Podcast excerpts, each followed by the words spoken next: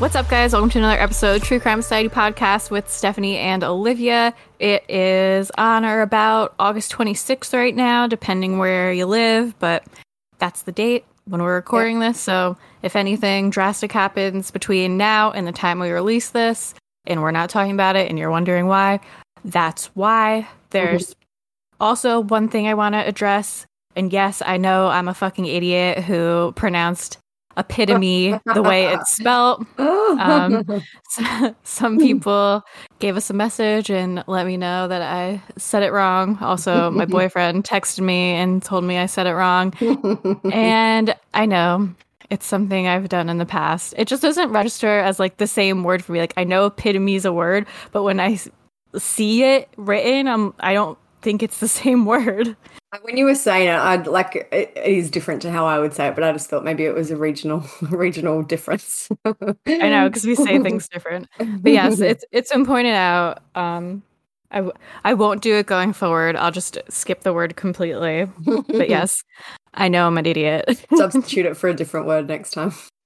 Yeah, or just I'll be like that E word that I can't say. But you got your second vaccine today, and I was worried that you'd be feeling sick, but I'm glad you're not. Well, yesterday my time, so it's been about, my brain is mush at the moment, but about 16 hours since I've had it. Feeling good, feeling fine. No dramas except for a sore arm, but that's all right. My arm hurts so bad. It hurt more the first time. Like, I could hardly lift it the first time, but this time it just feels like, normal needle soreness, but I haven't really spoken about it much, but we've been in lockdown here, I think 9 weeks. Honestly, it's so weird because the days drag on for so long, but then it also seems to have just absolutely flown by. I don't even know where these 9 weeks have gone. They're just a bit of a blur, but that's what I've been saying about like the last year here. So we've been in lockdown, on and off. And I'm like, I feel like when it's happening, time's going so slow, but then you look back and I'm like, how is it 2021's almost over already? It's September. The fuck did the last 2 years go? It's some weird COVID time warp or something. I don't know. Every week, because I get these, this is how I now measure time. Every week on a Friday, I get these emails about real estate for the weekend because, I like looking at real estate and things that you should look at. And I'm like, how is it Friday already? How has this come around again already? I don't understand. But we've been in lockdown for 9-ish weeks, feels like longer because it kind of was up in the air if we were going to be locked down, and then we were, and then they've now extended it here for another 2 weeks. So my kids have been off school for 9 weeks, so it's been a fun time. But hopefully, in COVID in Sydney, I know I've spoken about it before, we had no COVID for a long time, so we were so lucky. We had basically a year almost of zero COVID, a few small outbreaks here and there, but generally no community transmission. And then there was some quarantine breach in June or May. I think it must have been June. And now it's quite bad. Up in Sydney, they're at 1,000 cases a day, which it's the most they've had during the whole entire pandemic, even last year when it first started. Anyway, so they're now trying, I think they've abandoned the idea of ever having zero COVID here again, and they're just trying to get to 70 or hopefully 80% vaccination rates before things will reopen. So they're saying that we're on track, I think, for 70% by October. So poor old Sydney is going to be locked down for a long time. Thankfully, I live just outside of Sydney, and we've been removed from the Sydney classification for this whole COVID thing. So hopefully if our cases, we don't really have any cases, maybe one per day, sometimes none, it just depends. And they're all contacts of Sydney people. So hopefully if ours stay low, my kids will be able to go back to school next term. They're nearly on school holidays for their, spring break, which is good, but hopefully they're due to go back early October. So hopefully, fingers crossed, they'll be back for the last term of school, because our school is calendar years as well, runs February to December-ish, and then they have their summer break from December and January. So anyway, fingers crossed. It's just a bit of a mess at the moment. I know it's a mess everywhere, so I know it's not just us, but it's long story short, I'm glad to have finally been vaccinated, because the vaccine rollout has been very, very slow here, so I'm done. Yeah, it's crazy to think about, but hopefully, I always say it, but hopefully we're on the up and up, but who knows at this point. On to what we're actually here to talk about. Yeah, what you're all here to hear.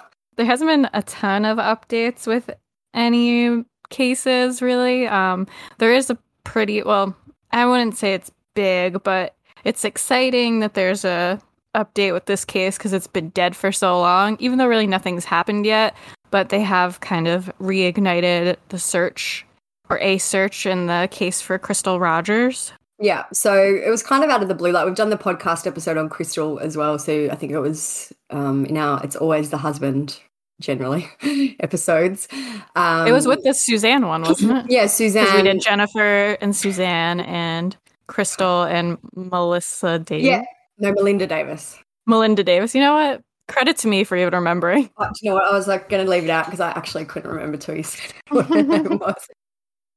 So anyway, Crystal has been missing from Bardstown, Kentucky since 2015. We won't go into her case here because there's the whole episode on it, but basically her partner at the time, Brooks Houck, was or is the main person of interest. They've done tons of searches for her. The FBI is involved, and it's been kind of quiet up until now again when this week the FBI started a new search in the Woodlawn Springs subdivision of Bardstown. One of Crystal's family members told a news agency that the FBI narrowed down their search for 3 homes in the subdivision to 2 on Wednesday. They ripped up a concrete driveway and that investigators searched inside of the homes. And because the reason that they're searching these homes is because Crystal's partner Brooks built the houses back, you know, I'm assuming it was around the time that she disappeared, and that he also owns both the homes. I saw some footage on Twitter. There was a truck, they were, you know, taking away huge, big slab pieces of concrete.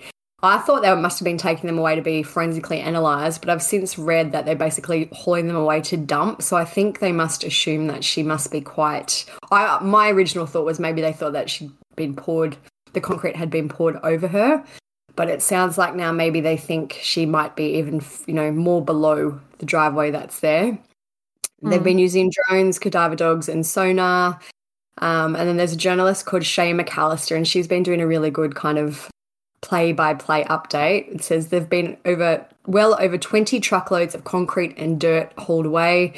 The dirt and stuff that they're moving isn't being guarded, and that basically when the searchers leave at night, the journalists are able to go and kind of walk around and have a look at the scene. So it doesn't sound like it's especially what's the word, like, it's not a closed crime scene. I guess they're just looking. One of Shay's colleagues went to Brooks's house and knocked on the door and asked him if he wanted to say anything, and he said no comment. And the FBI also released a statement today, and it says, as our latest search related to the disappearance of Crystal Rogers continues on the third day, FBI investigators are focused on finding any evidence that will shed light on what happened to her. While we do not have a timeline in regards to when the search will conclude, we will continue our efforts for as long as it takes. So it sounds like they're committed. They must have a really good reason to be so committed to searching this single site after all these years, and to saying there's no time frame for it to end. So I'd love to know what evidence they've had about, to conduct this search this week. Yeah, it is. It's a case that a lot of people have followed for a long time, and I said to you yesterday, I saw that it got to the front page of Reddit, which I never really see true crime stuff on there.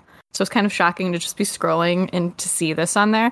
And while it was a lot of people who were actually following the case and talking about it, kind of one of the main reasons why it was so upvoted was because the FBI has this like banner on their tent that they're using to dig and whatever, one of those tents that they have at like sport tournaments and stuff. The banner literally looks like it's made to promote like a radio DJ or something. Like it looks, they're like advertising the FBI is right here. Like free t-shirts, mixtapes, like come get your merch. It's literally like FBI investigation, but it just literally looks like it's for a radio DJ 10 at like a music festival or something. It's so weird looking, but I'm glad that's getting it more attention.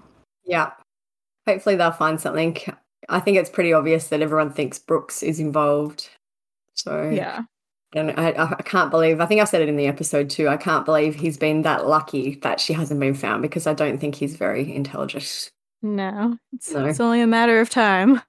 So hopefully there'll be an update with some concrete evidence soon. It'll be right when we put out this episode. I know, I guarantee as soon as we finish this, it'll be like, we found Crystal, which is good, but hopefully. So if that happens while you're listening to this and they found her like yesterday, just know we knew this was going to happen. We said it. We predicted it as usual. I hope it happens, though. That'd be great. I know. Her mum's so sweet. Her mum, bless her heart, she's been doing more interviews, and her mum has, I don't even know how she's gotten through all the things that she's endured. So anyway, hopefully for her, there's some closure soon. Yeah.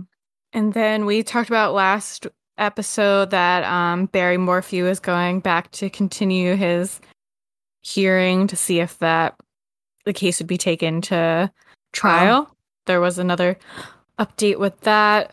The preliminary hearing started earlier this month, and it just has just concluded now. It seems like there was a little bit less that happened in the last 2 days than that happened in the first 2 days. If you go back to our last podcast episode, you can listen to the kind of summary of the first 2 days. But this time, former FBI agent Jonathan Grusin was cross-examined. He testified that surveillance from the hotel in Broomfield, which we've spoken about before, where Barry was found smelling of chlorine and he had a weird kind of story going on. It didn't appear that in any of the footage Barry was kind of transporting or carrying a body. They also said that they brought dogs in and did a search of his truck and looked for signs of any human remains, and they didn't find anything.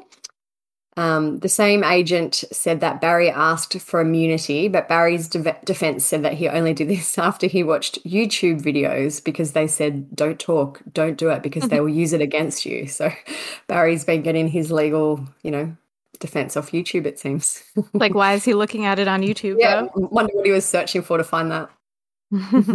Earlier in the hearing, a former FBI agent revealed that they also found a tranquilizer dart cap in the dryer of the family's home. They said that it was actually a needle sheath for a tranquilizer dart gun.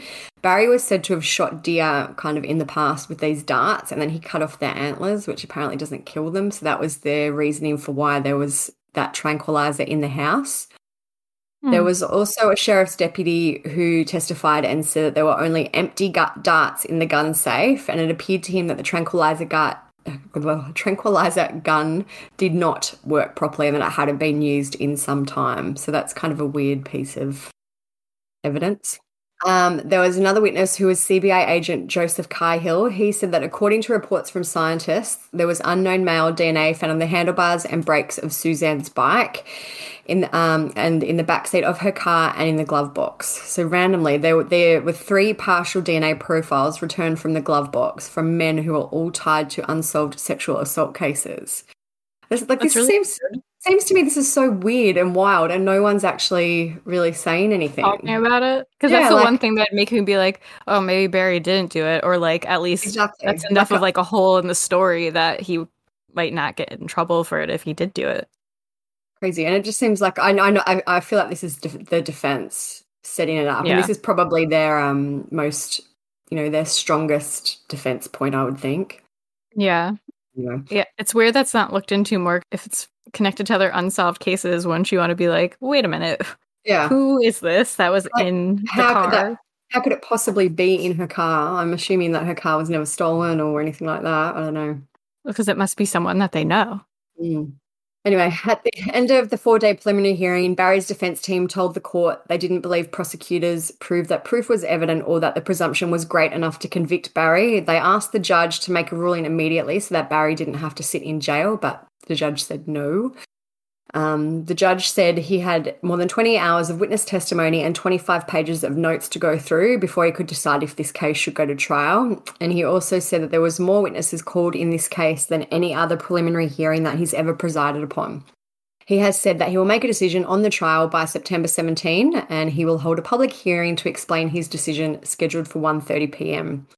So we'll have to give an update on that. I know a lot of people have been saying that they don't think, based on the evidence that we've seen in this hearing, that there is enough to convict Barry. A lot of it's circumstantial and things like that. Like, I feel like they don't have a super strong case, the prosecution. They can't prove it beyond reasonable doubt. No, like obviously we know that Barry probably did it, but there's no actual real proof. I wonder how he disposed of her body if there was no evidence in his car and he wasn't seen with anything that could be, even pieces of a body. So I don't know. I'd like to know more. Maybe she's buried close to their home or something like that. Imagine he didn't do it. Oh my gosh. I would be like, take down the episode. It's never the husband. It's never the husband. I feel like these three men from the sexual assault thing are just a weird inclusion. I don't think that there's no evidence that she was abducted by anyone else or, you know, anything else like that. It's always been, surely it has to be someone inside the home or someone close to her. And they might just know a serial rapist. Very, very strange. And I figured too, there's probably more that they haven't let out that they'll hold back for if there's a trial maybe. Yeah. So we've got about 3 weeks till we find out if Barry will go to trial or not. Hmm. I don't know. I couldn't pick either way. I wouldn't be surprised if they said no, but then I also hope they say yes. So. Yeah, I won't be surprised if it goes to trial, but I also won't be surprised if it doesn't. Yeah, same. So today we're going to talk about dads who murder, or deadly dads, as we've coined, because we did an episode about moms who murder, and we did It's Always the Husband, but It's Always the Husband was more about spousal murders. But we haven't done one about dads who kill their kids specifically. So that's what we're going to talk about today, and you found some statistics if you want to go over them. So when we spoke a bit about the statistics in terms of mums killing their babies in the other episode, but I found that fathers who kill their children are more likely to have a history of domestic and family violence. They are more likely to kill it out of revenge towards a partner or former partner, which I think that all the cases we're going to discuss today are basically a revenge killing, mm-hmm. whereas I find more women probably do it for mental health reasons or not so much in terms of retaliating against their partner. Yeah, even though with Matthew Coleman, like, it is revenge, but, like, also because he's fucking crazy, but yeah, technically yeah, revenge. And, like, you know what? I have no doubt that all these guys are probably generally mentally ill as well, but their motivation isn't because they were crazy. Their motivation generally, you know, obviously generally, is because they want to get back at their ex-partner or partner. A lot of women seem to do it because they feel like they're saving their kids usually. Yeah, saving them from the partner or, you know, from whatever their reasoning is. Yeah. Yeah. So familicide is when both the partner and the children are killed. Is committed almost exclusively by men, which is also very true. You very rarely hear of a, you know, case where the mother kills the father and their children. It's usually the mother just kills the children. Mm-hmm. Researchers suggest that this indicates men are more likely to have proprietary attitudes to both women and children, and women have their attitude primarily towards the children.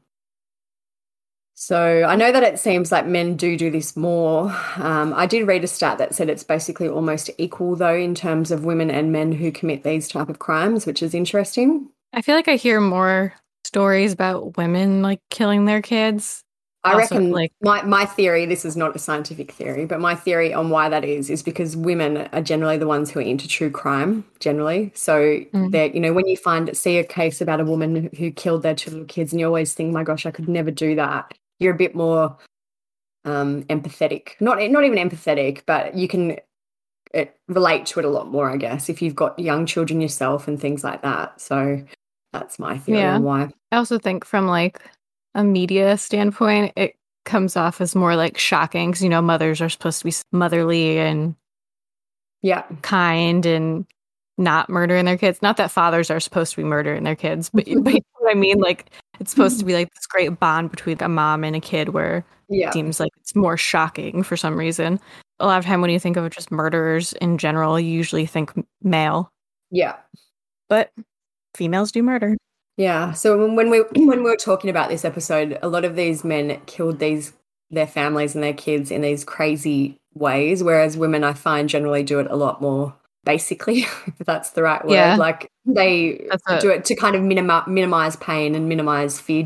Like, obviously, I'm generalizing. I know that there's cases where they don't, but they're generally, like, a more quick death and, you know, a less violent way of doing it. Yeah, and guys do, like, crazy shit. Yeah. Crazy. I wonder why that is.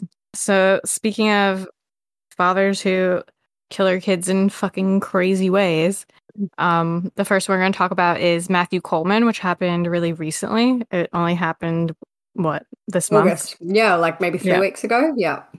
Yeah, and it we posted about it and it blew up pretty quickly because it was just like such a shocking headline. It, like, the headline was "Father murders two kids in Mexico with a wooden stake." Initially, it turned out that it probably wasn't a wooden stake. It was actually like a spearfishing gun, which doesn't make it any less crazy and awful.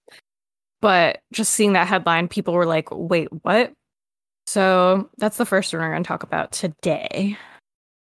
We are following just a heartbreaking story impacting both sides of our border. A surf school owner with ties to San Diego is now accused of murdering his two toddlers. It's so young, it's just so hard to hear. News 8's Chris Groh joining us live in San Ysidro now, and you've been staying on top of the latest developments. So what details do you have now, Chris?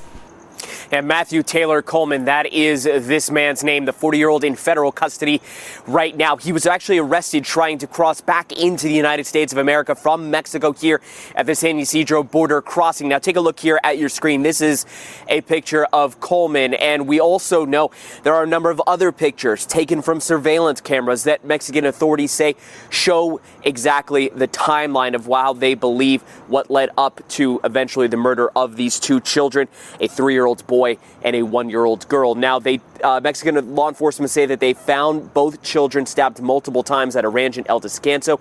But using surveillance cameras, law enforcement discovered that Coleman had actually checked into a City Express Hotel in Rosarito with his two children on Saturday evening at around 8 a.m. Coleman can be seen in those surveillance images leaving the hotel with his kids early Monday morning just before 3 a.m. He then returned about 3.5 hours later by himself. Shortly after that, authorities arrested Coleman at the border on suspicion of murder. A little bit of background on him and his wife and his family. Matthew Coleman and his wife, Abby, they seem to have, you know, the typical picturesque Instagram life. They were living like the California dream. They actually ran their own surf school. He was a surf instructor. It was called the Love Water Surf School. And so, like, on their website, it's still up. There's photos of them with all their kids. If you click on the team, it says the Love Water story. It says, in 1981, Matt was born to a small business owner. And then it goes on about his life. And then it says, today, as experienced educators and mentors, Matt and Abby enjoy finding ways to better lives through surfing, experiential education, and community-based projects. So it goes on basically about how great he is and how family-oriented he is and why they've started this surf school. So it's very wholesome looking on the website. So murder doesn't seem very on brand for them. No, absolutely not. And they had two babies named Kaleo and Roxy. So we took some screenshots of their social media when the story first came out, which we have learned our lesson and basically always try to do now, because as soon as that story starts getting a lot of attention, the social media accounts and things usually get pulled down or posts get deleted. Someone ends up cleaning them up. If you're someone who's nosy like us, always take screenshots as soon as you can. So in an Instagram post they had about the birth of his daughter, Roxy, he made an Instagram caption that seemed a little delusional. And people have since mentioned that, like, his post kind of became more and more delusional, as in sense of, like, religion and things like that, like we've talked about in the past, where people kind of have like a wild religious ideology. Yeah. So this is what it said. While waiting for her to come, I kept feeling the sense that she was going to be born at a very pivotal time in history, and that she would represent a dawn or even awakening to years of great blessing for our family and nation.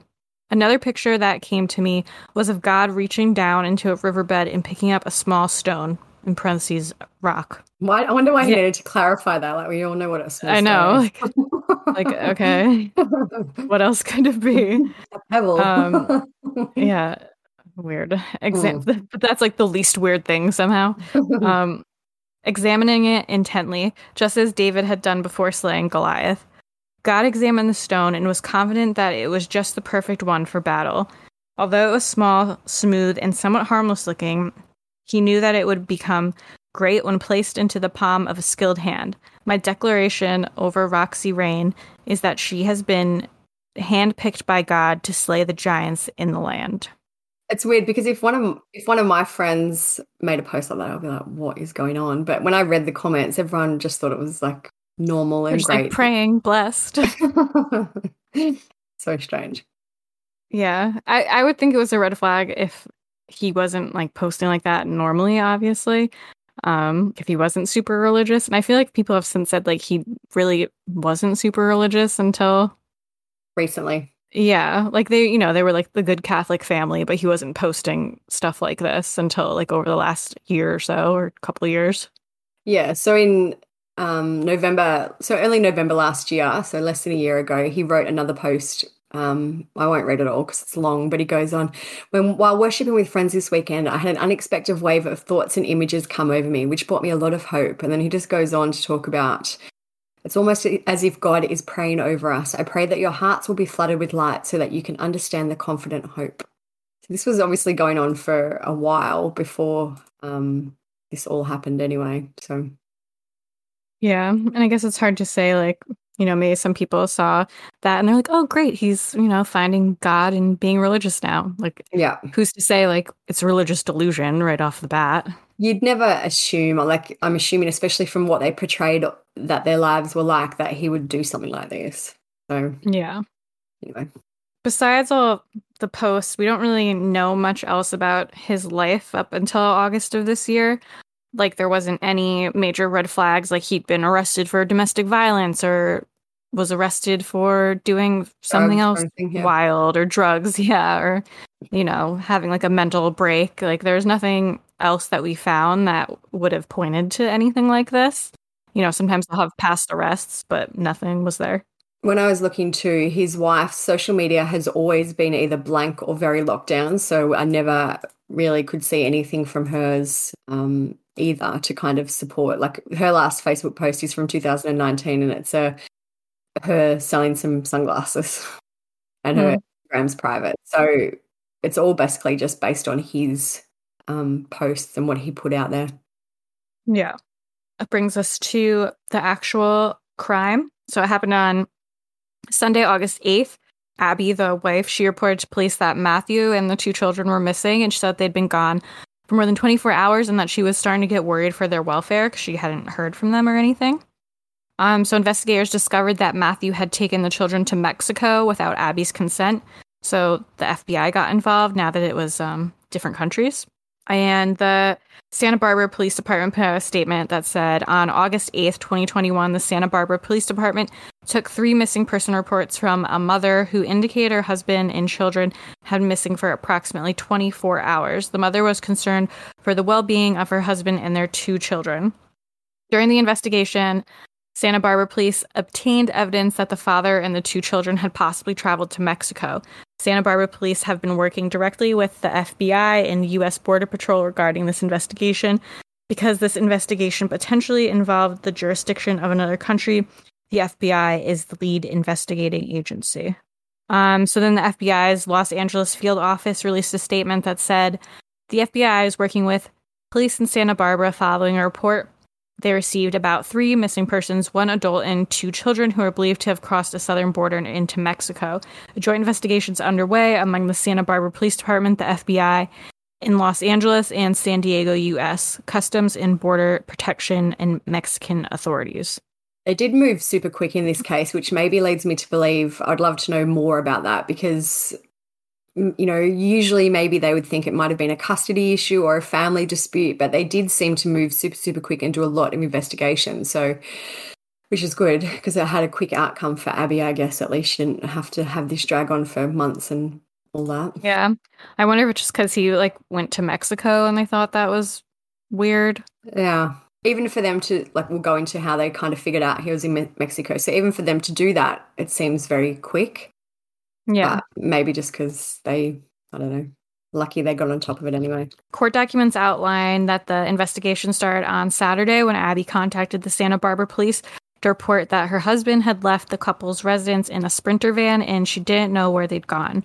Next day, Abby filed a missing persons report and she was able to track Matthew's phone and discovered that it had been used in Rosarito, Mexico. Authorities kept tracking Matthew's phone and saw that he was near the San Ysidro port of entry at the U.S.-Mexico border on Monday, August 9th.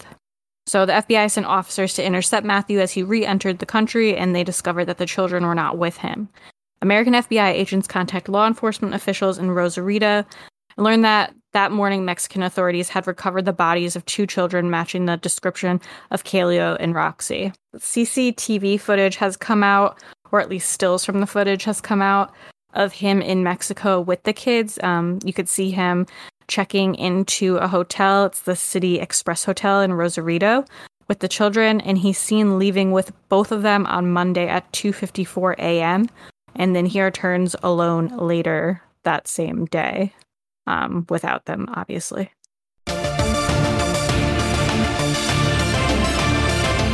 News 8's Kirsten Holmes joins us live with what we've learned about the case today. Kirsten? Hey, I'm here at the San Diego FBI office where in my hand I'm holding the criminal complaint against Matthew Taylor Coleman. This details the gruesome murder of his two young children. While in Rosarito, the complaint says Coleman murdered his children using a spear fishing gun into their chests. Coleman said he believed his children were going to grow into monsters and that he had to kill them after he was enlightened by QAnon and Illuminati conspiracy theories. He says he was also having visions and signs that his wife had serpent DNA and passed that DNA onto his children. The court filing says Coleman believed he was saving the world from monsters.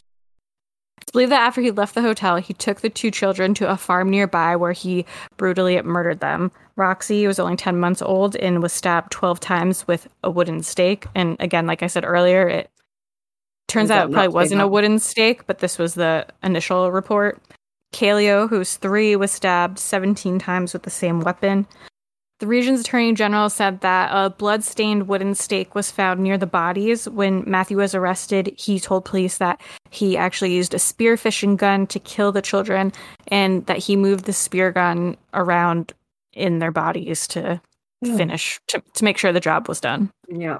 I guess I should have given like a trigger warning. But you know what? It's pretty clear we're talking about kids being murdered. It's not great.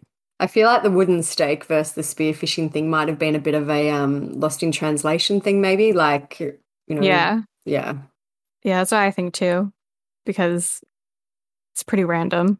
So on August 11th, Matthew was charged in a federal criminal complaint with foreign murder of United States nationals. Matthew told investigators he believed his children were going to grow into monsters, so he had to kill them. He also said he was enlightened by QAnon and Illuminati conspiracy theories and was receiving visions and signs revealing that his wife possessed serpent DNA and had passed it on to his children. He told federal investigators he was saving the world from monsters and that he knew it was wrong, but it was the only course of action that would save the world. So it's a lot. And he also gave his version of events to police. He said that he drove to Mexico with his children in the family's Mercedes Sprinter van on August 7th. He said because he didn't have a car seat, he put the youngest child in a box. On the morning he killed his children, he drove to Rancho del Celio and pulled off to the side of the road. He used a spearfishing gun, piercing his daughter in the heart, according to the complaint. He said when his son didn't die right away, he had to move the spear around, thereby cutting his hand in the process. FBI agents said injuries consistent with the statement were seen on his hand. After the murders, Matthew moved their bodies about 30 yards away and put them in brush. He then drove a couple of miles and discarded the spear fishing gun in bloody clothes near a creek. And he also said he threw the bloody clothes into a blue trash bin somewhere off the side of the road in Tijuana. It's crazy to me when he says that he put the kid in a box. I have to wonder what was going on, because in the CCTV, it looks clear to me that the little kid, the smaller kid, is in an actual car seat. Maybe, yeah. And then he says he put the smaller kid, the youngest kid, in a box. Maybe he didn't have like the other piece to the car. You know how like some of them have like another piece that like fits into maybe, or something? Yeah, maybe that's a good point. Because like the car seat is clearly visible in the CCTV footage, so... It's weird hearing a story about a guy who murdered his two kids with like a spear gun, and then I'm like shocked over the fact that he put his kid in a box. As like, of course he did. He's the worst. Yeah, why are you surprised about that? I know, but I was just like, rude. So a jailer asked him why he had a Band-Aid on his hands, and he responded it was from hurting his children. According to the FBI, the murder weapon, bloody clothes, and a baby's blanket were recovered by the Mexican police. And the FBI said photos of the crime scene showed the children with large puncture wounds in their chest cavities. According to court documents, the children were found dead in a ditch. Matthew also allegedly took photos of the children after their deaths, and his images matched the ones that investigators had, which is weird. Horrendous. Yeah. Just... So now he is being held in protective custody in an undisclosed federal prison, and he has not entered a plea yet. So this is one of those cases where like a lot happened very quickly, and now not so much is happening. I don't know what the process is now. Like, when does he have to enter a plea? I don't know how it works there, but yeah, I don't know, because it's like international now. I feel like there'll probably be more charges. Yeah, well, you'd have to think. Yeah, I don't know. But I don't know how it works. I think it's probably going to be a more drawn-out process because it will involve the two countries now. Yeah, I think so too. Mm. So the man who owns the property where the babies were found, he created a little memorial for them. His name is Roberto, and he said, "Every day since then has been sad. Every day is difficult, and I can't sleep at night. I thank God and pray for the children, so he gives me strength to be able to cope and find some peace. I feel as if they were part of my family. I think about them all the time," he said, and he added that he would like to meet the mother of the children, inviting her to visit his memorial. So crazy. Like, imagine just going out to do your daily yard work or whatever he was doing and coming across that. Yeah, it's definitely traumatizing. There was a little update that we found in People magazine, if you want to count it as an update. Basically, just someone gave a comment. A family friend told People that Abby is devastated. She's confused, stunned, and just destroyed inside. She never had any idea. He thought all these things. She thinks he just snapped. Something must have happened in his brain. She hopes to be able to ask him for answers face-to-face someday. But for now, she's just grieving. We all are. It's an absolute nightmare.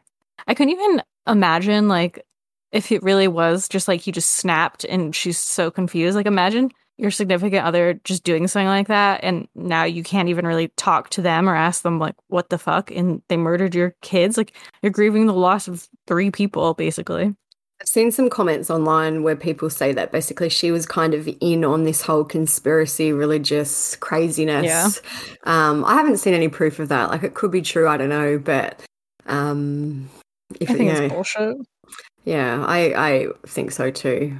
Like, even I think so, because as soon as like the story came out, like, people were just commenting that on our Instagram, saying like the wife was in on it and blah blah. And it was literally like a half hour after the news came out. So I just think that, you know, some people are just assholes and like to be dicks and watch the world burn. Even I saw when we made the Facebook page post about it, and someone was commenting like, "I heard rumors that they were both on drugs." I'm like I haven't seen anything along those lines. I think people just like to imagine just like make up having stuff. The confidence to just like fucking say shit like that and feel no remorse. Like, I get upset if I pronounce a word wrong. I couldn't imagine just starting a whole blatant disgusting rumor. Yeah, so crazy. I had a look online. I can't see any obituaries for the kids or any, you know, memorial thing. I'm assuming they're going to keep that very private, which is understandable, but yeah, I haven't seen anything like that, and I haven't seen anything else about what the timeline for Matthew's criminal trial will be. So hopefully stuff will start happening soon. We'll be on the lookout, though, for updates. Yes. I think this is quite a big one, so we won't miss the updates, fingers crossed. Mm. I was just going to say, make sure you check out the blog, because it's got the CCTV, all the screenshots from all their social media, all that type of stuff on there, so have a look at that. Yeah, and the CCTV stills, they just make you feel really gross looking at them. Not like gross, but just like, ugh, because you just know what's happening. It's what always weirds me out about CCTV. It's just crazy. I know. Before we move on, like, I'd love to know, hopefully it'll come out one day, like, why he chose this hotel. Why did he go to Mexico? Why did he leave with them at 3 a.m. or 2:54 in the morning? Yeah. And like, I wonder what his actual plan was, if he had a plan, or if, you know, hopefully one day we'll know more. Yeah, I think the only way we'd find out a lot of that is if he decides to tell. Yeah. Which he might. He was pretty forthcoming otherwise. I would say this might be one where the insanity plea might come into play. Yeah, and I think he probably could get it, because it's what it seems like. Like I was saying in the beginning, like, it definitely is insanity, it seems, but also was revenge in like a weird type of way, with his wife having serpent blood. I don't know. Very strange. Yes. But next we're going to talk about a few smaller ones, some from Australia. So hopefully there'll be new news to everyone. Cross.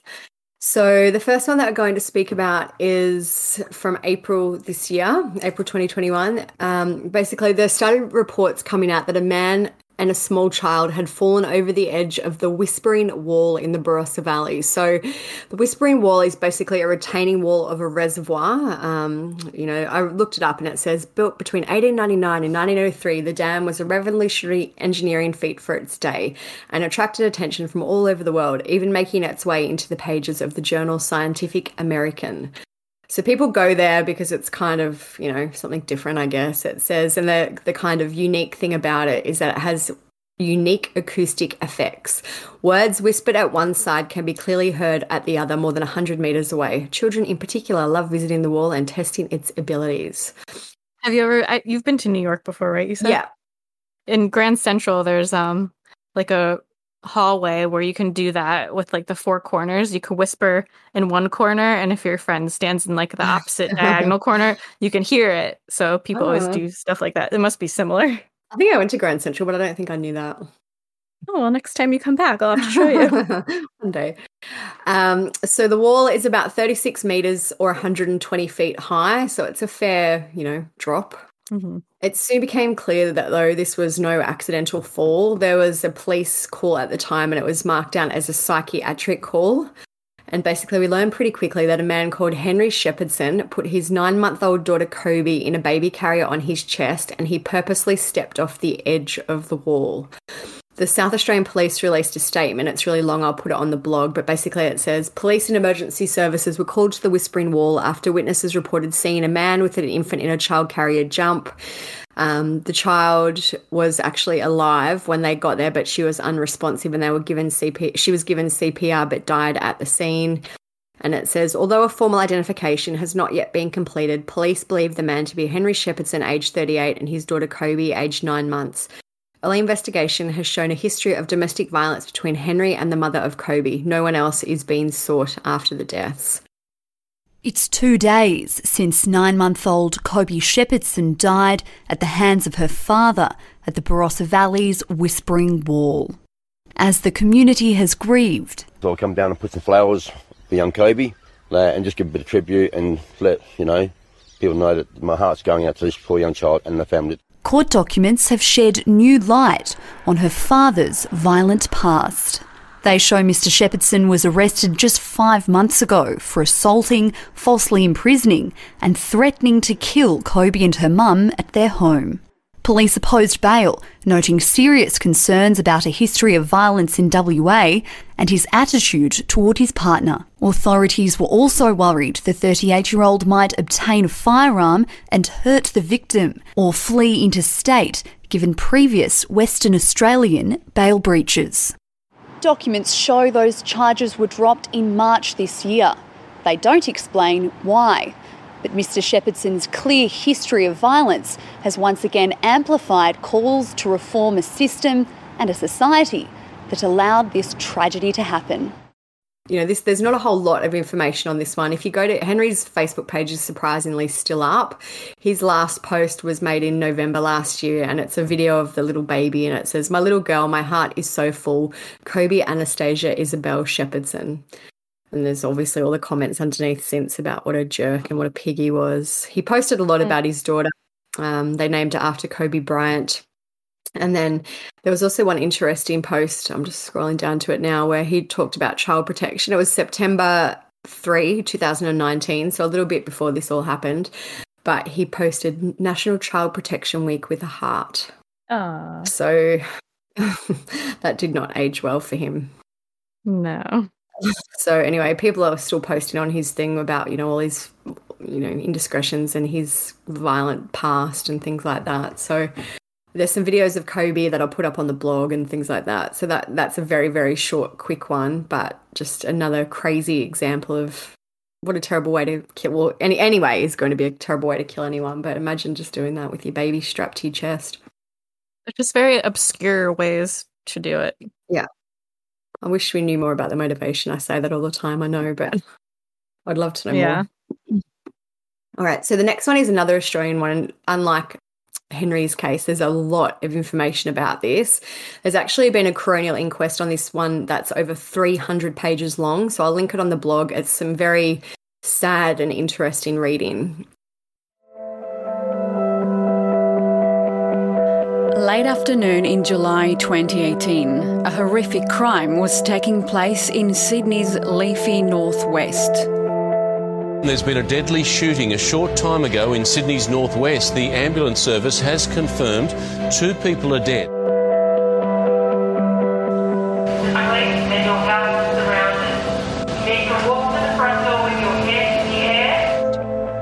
The young brother and his sister in Sydney shot dead by their own father, who then took his own life.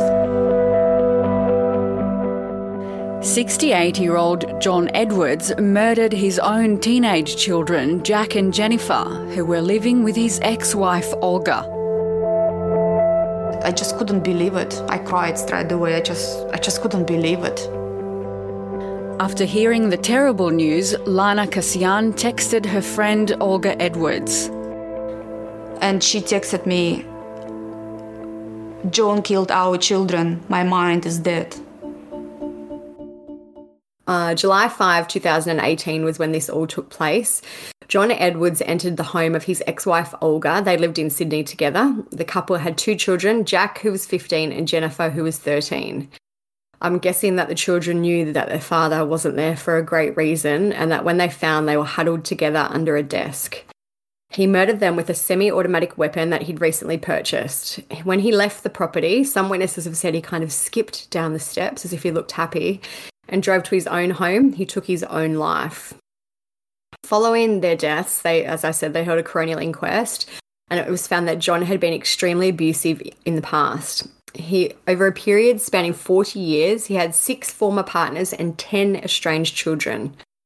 In terms of this marriage and these children, Olga and John married in 2001. They met online, I believe, and she moved from Russia to start a life in Australia with him. Olga was very intelligent. I believe she was an attorney. But anyway, she still somehow managed to come across John and move to Australia to start. And then you just get trapped. So that was 2001, they got married. He applied for a gun license in 2010. Here, it's a bit different to the US in terms of gun control, so it's quite strict here. You have to apply for gun licenses. It's very hard to get a license and hard to get a gun. So he applied for a license in 2010, but he was denied because he lied about his past on the application.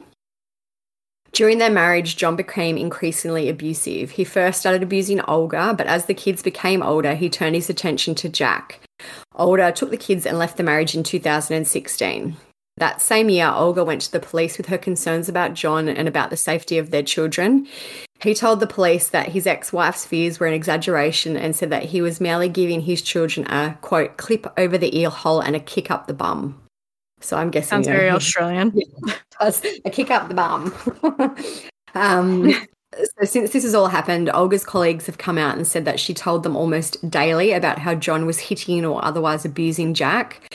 At one point, John threw Jack to the ground and punched him with feet and fists. And another time, she said he punched Jack in the head after cornering him in the garage.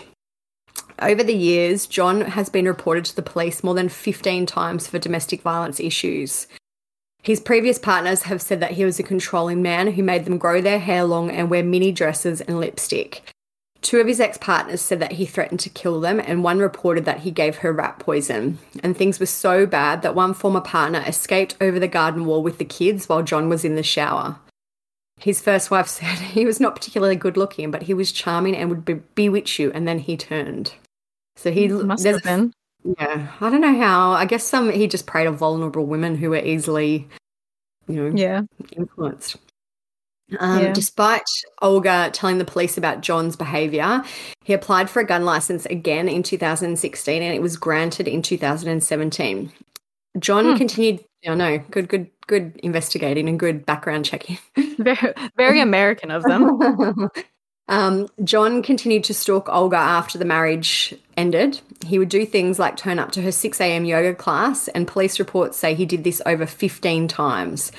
They looked into the police report later and found that it was riddled with errors and it had never actually properly been filed. So there was no real record of this, crazy behaviour. In 2016, Olga applied for a divorce.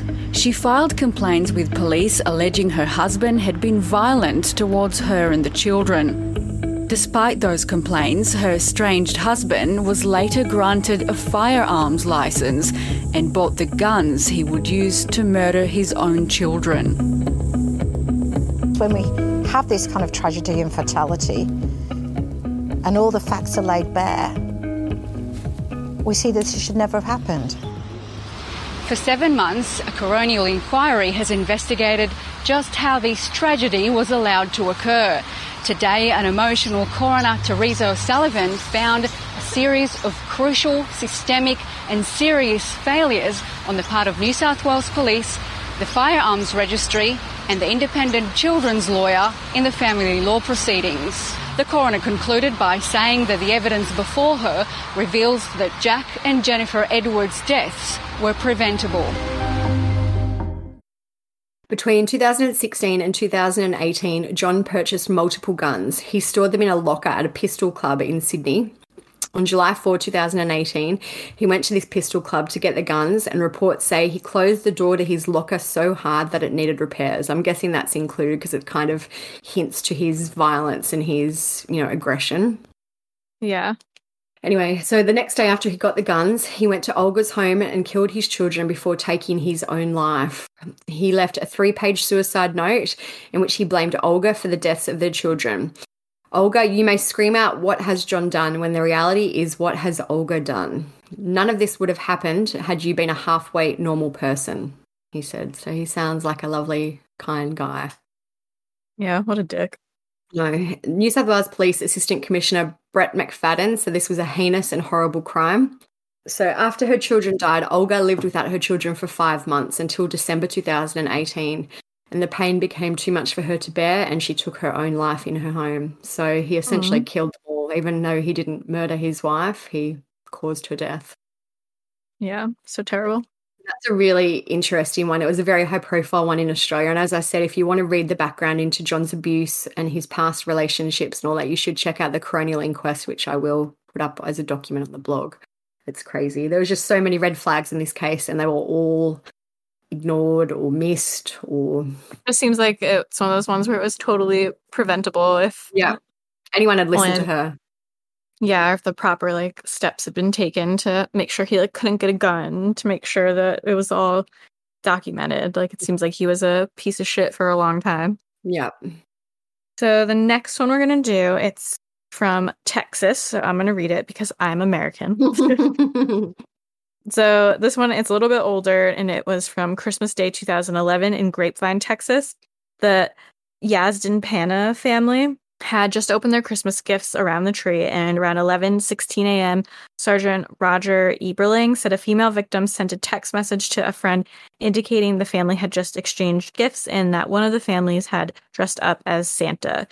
Aziz Yazdanpanah, he's 56, he killed his estranged wife, Nazrin Ramadi, 55, their 19-year-old daughter, Nona, their 15-year-old son, Ali, and his 58-year-old sister-in-law, Zoran, and 59-year-old brother-in-law, Hussein, and his 22-year-old niece, Sahara. So a lot of extended family members were also involved in this, which is wild. Aziz was the one who had dressed up as Santa to give out the gifts, as it turns out. Minutes after the initial text, police received a 911 call, which initially sounded just like silence. But after listening to the call again, police could hear someone with a raspy voice saying, "Help me." He said the caller sounded out of breath, and the call went dead after 15 to 20 seconds. Grapevine 911, where is your emergency? Hello, Grapevine 911.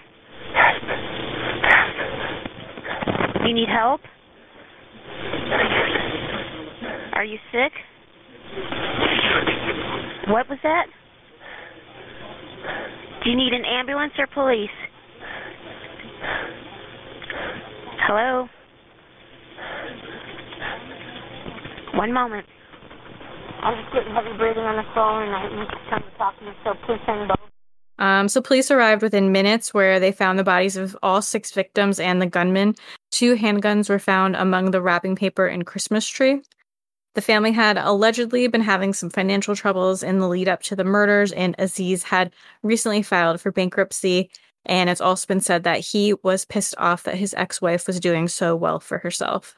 So again, a revenge scenario. When you see the photos of them, they look like a very, I don't want to say wealthy, but do you know what I mean? Like, they look like a very normal family. Like together. Yeah, like he's wearing a suit in some photos. Like, they look like, you know, people you would see in your community. I can imagine this must have been such a shock to everyone. Yeah, it sucks that there's no, like, real answers, I guess. Yeah. Obviously, there's tons of cases that are much bigger profile than the ones we're talking about. Obviously, Tony Tote, who we've talked about, we have an episode on, we bring it up here and there. I feel like we bring him up every single episode. I do. I think so too. There's always a reason to bring up Tony Tote. If it's about the dog that died, or, you know, the dog, the Benadryl. But I'm sure everyone knows at this point he murdered his kids, his wife. He gave them a bunch of Benadryl, and then they were left in their house dead for a few weeks, and people thought they were missing for a while. He also murdered the dog in Celebration, Florida, the town of Disney. Very happy. And, of course, Chris Watts, who murdered his wife, Shannon, and their two kids, Bella and Celeste, and left their body, the two kids left their bodies in an oil tank. Shannon, he left her in a shallow grave next to the oil tanks, and it was all suspected because he had a girlfriend, was having an affair. So we all know that one as well. Another one that we weren't going to include initially, because we have talked about this in a past episode, but it was one of our very early on episodes I might have taken down, was one about the Baxter family, which is Australian. So our Australian podcaster is going to talk about that one a little. So this, again, was another really high-profile one in Australia. It was last year, February 19, 2020. An act of family violence has left three young children dead and a mother in a critical condition after a horrific car fire at Camp Hill in Brisbane this morning. Their father, former NRL player Rowan Baxter, also died at the scene. Police say he had stab wounds. His wife Hannah is fighting for her life after escaping the burning vehicle. She had been allegedly doused with petrol moments before the car exploded. And a warning, the content in this story may distress some viewers. A devastating morning for emergency services that rocked a quiet suburban street. The three little children didn't stand a chance. It's a horrific scene. It will be a horrific thing for emergency services, police, fire and ambulance to deal with in the coming days. The father has been identified as former New Zealand Warriors player Rowan Baxter. His children, Lena, Aliyah and Trey, aged 6, 4 and 3, and their mother, 31-year-old Hannah Baxter. Witnesses say she was heard screaming for help, shouting she'd been covered in petrol moments before the car burst into flames. She had severe burns to a significant part of her body. She was treated for those burns. We secured her airway on scene. Only alive because she was pulled from the driver's seat while still on fire. We did all we could, but it was confronting. Hannah Baxter, her maiden name is Clark, and that's how she's kind of now referred to, which is no surprise after this, but I'll just call her Hannah Baxter to start with. She loaded up her car to take the kids to school in Camp Hill, which is a suburb near Brisbane in Queensland. Hannah was separated from her husband, Rowan, at the time. They were originally married in 2012, and they had three children, Aliyah, who was 6, I think it's Layana, who was 4, and Trey, who was 3. So reports have since come out that Rowan was physically and emotionally abusive to Hannah and the kids. I know they'd owned a gym at some point, and, you know, he just didn't seem like he was on a real downward spiral when this all happened. In 2019, he'd been subjected to a domestic violence order, which is abbreviated to a DVO here, after he kidnapped the oldest child, Aliyah, in 2019. He rejected his lawyer's advice of mediation and refused to sign a consent order, which Hannah actually offered to him, which allowed him 165 days of custody a year, which seems pretty reasonable to me. It's almost, it's, you know, like more than half. Yeah. Right? Am I doing half right? No, I think it's a little bit less than half, but it's still a decent amount considering, you know, some parents get the kids on weekends or whatever. It seems like it would be a little bit more than that. It's still almost half. Yeah, it's a little less. So this DVO though was varied in January 2020, which returned Rowan then had full access to his children again. So this is just another thing where it's kind of back and forth through the system. Nothing is really happening, even though there was this evidence of this abuse and this, you know, kidnapping and parental alienation and things like that.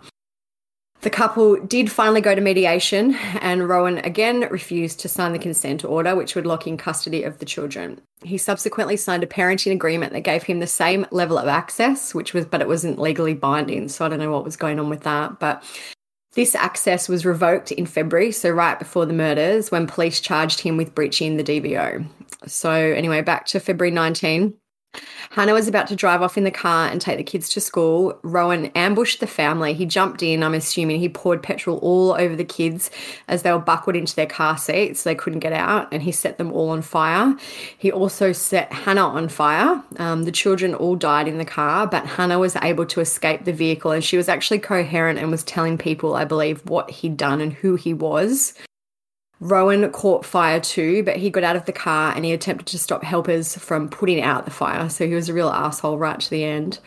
He stabbed himself to death at the scene though before he could be taken to the hospital or be arrested. Imagine being a first responder at that scene. Gosh. Like that must be insane. Like first of all, you have kids in the car on fire. She's like covered in burns, trying to say what's happening. He's trying to stop people from saving the kids, and then just stabs himself to death. Like. Imagine just like going out. It would have been like 8 or 7:30 in the morning because school usually starts around 8:30. Just going out, going into your car to go to work, and then seeing this happen. Those poor people. So Hannah did survive the initial attack. She was taken to hospital with burns to 97% of her body, and she died later that day in hospital. So since the murders, Hannah's family have established a foundation called Small Steps for Hannah, which is in honour of the kids. And the charity says that it aims to put a halt to the incidences and severity of domestic and family violence in Australia. So I know that in a little a park near where they lived, they've made a reserve called Hannah's Place, and it's got a sign, a shade shelter and trees. And they opened it on September 8, 2020, which would have been her 32nd birthday. Hannah was named as one of Marie Claire's magazine's Women of the Year in December 2020, and this is because the issue of coercive control was kind of brought forward by her death. Yeah. So that is a horrendous one. Like would be such a terrible way for them to die. I don't remember. Like I remember we had talked about this, but now that time has passed, I don't remember exactly. Weren't people trying to give her a hard time, or were being judgy because she was able to get out of the car or something? And they're like, surely why didn't she try and get the kids out of the car, and why didn't she save the kids? And I'm like, she had burns to 97% of her body. Like I think I'm pretty sure she was still on fire when she got out of the car. So and the car was basically like a bomb. Yeah, it exploded. I can't even imagine, imagine the shock you go in. I know this is not comparable, but if you have a minor car accident or something, and you feel shocked, you go into. Imagine the shock that she would have been feeling with this. She wouldn't have even been able to comprehend what was going on. Yeah, for sure. And imagine being someone who's going to judge a woman who was just lit on fire by her. Yeah. Partner and is covered in burns to 97% of her body. You're gonna be like, if I was in that situation, no, I would have. You wouldn't have been able to stop me from getting in the car and getting my kids out. I'm and their fucking high horses never cease to amaze me. Probably the same people who wrote that stuff about Abby Coleman. She definitely knew she was definitely on drugs for sure. Everyone's always a warrior when they're behind a keyboard and they don't actually have to say it to anyone's face. Yeah, for sure. It's gross. So they're the main cases, I think, for today. Obviously there's a lot more, but they're some that we picked just to highlight the issue of dads going a bit nuts sometimes. Yeah, we got to be fair. We got moms who murder. We had to have deadly dads. And I think we're going to do kids who murder soon, maybe. Yeah, we'll eventually want to do kids. Hopefully we'll be able to think of some original ones that haven't been covered a ton of times by other podcasts. So if you guys have any ideas for those, let us know. But I think that's really it. We've been having some technical difficulties this episode with the server that we use. So if anything sounds kind of crazy or it seems like there's audio missing or something, I apologize. It was acting up today. So fingers crossed, hope for the best. We had some nice reviews this week as well. We're not begging. We're just letting you know about the nice reviews. Catherine wrote, I typically loathe podcasts with conversations in them, but the chat between Stephanie and Olivia is clearly not scripted, which you can tell because we always talk over each other, and is more akin to eavesdropping on a friend's chit-chat. Who doesn't love that? Not obnoxious at all, and I enjoy learning more about what they've been up to in their personal lives. The stories themselves are great, as always, and well-researched. This is one of the few podcasts I enjoy listening to. I pop my earbuds in and listen for 15 to 20 minutes each morning while doing the dishes. So that's lovely. And then I someone else to podcasts too. I listen to them in like small spurts. And I was thinking the other day, I'm a great podcast listener because I listen when I go to sleep. So I have to listen about 5 times because I fall asleep before I hear the whole thing. So you're like half the downloads. Yeah, 5 downloads from me. And then Liz wrote, the podcast is pretty good. I enjoy the storytelling. Mm-hmm. So that was lovely. Very nice of them. So thanks. Yes, thank you. We'll just end it there before Craig decides to stop fucking working. Yeah, because Krusty got most of the content this week. So as always, if you haven't left us a review yet and you like the podcast, feel free to leave us a review. I won't beg you, but I'll just suggest it. If you don't like the podcast, please don't leave us a review. Just don't listen to it. Like we mentioned earlier, we'll have the blog up for this episode with all the pictures and videos and clips and everything you could want. The inquest that's like 300 pages long.